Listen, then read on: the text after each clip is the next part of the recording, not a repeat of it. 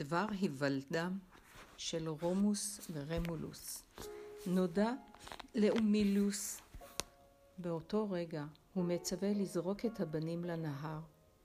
הם לא טבעו, הם נסחפו לחוף ונמצאו על ידי זאבה שהניקה אותם.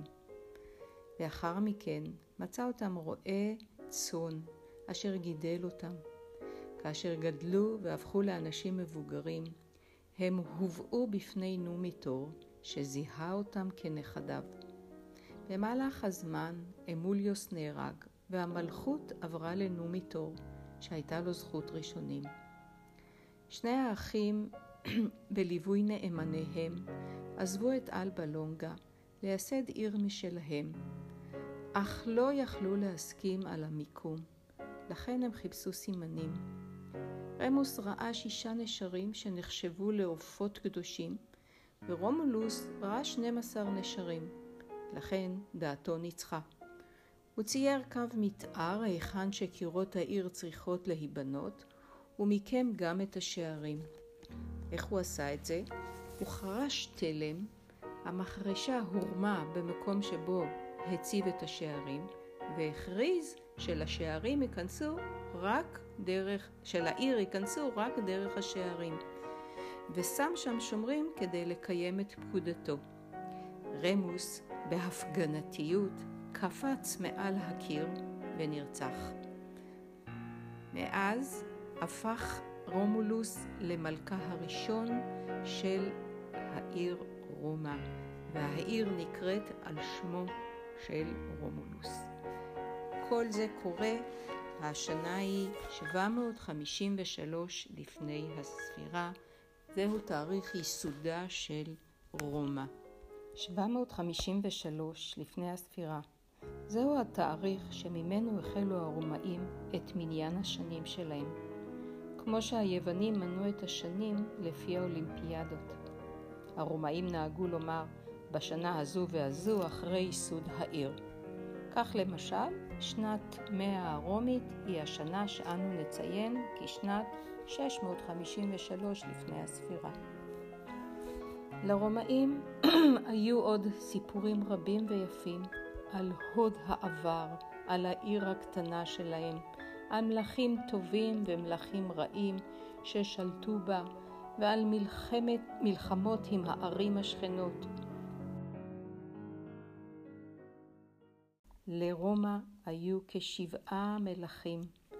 השביעי במספר, טרקיניוס, שכונה טרקיניוס היהיר, נרצח בידי אציל אחד בשם ברוטוס.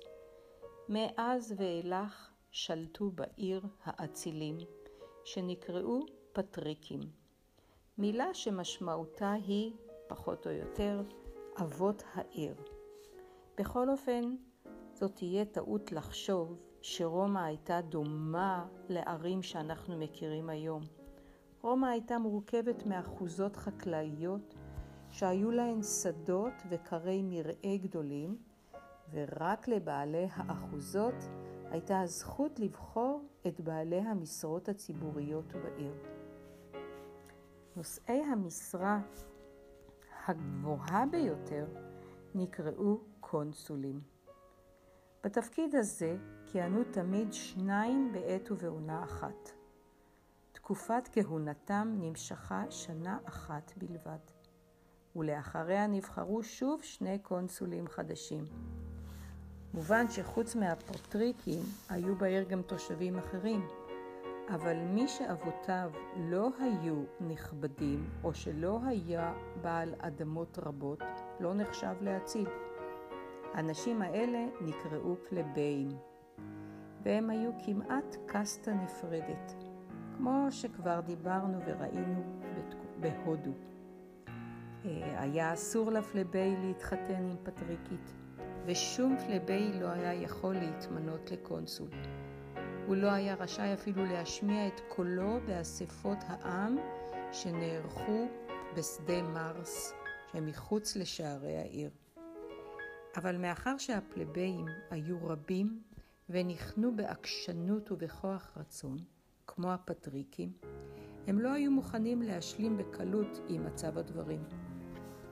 כמה פעמים הם איימו לעזוב את העיר, אם לא יזכו ליחס טוב ואם לא יקבלו גם הם חלק מהשדות ומהחלקות הטובות שהפטריקים שמרו לעצמם.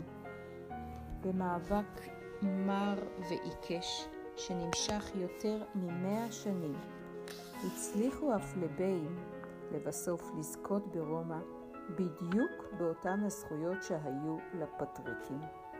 אחד משני הקונסולים היה מעתה ואילך פטריקי, והשני היה חייב להיות פלבי. הצדק נעשה.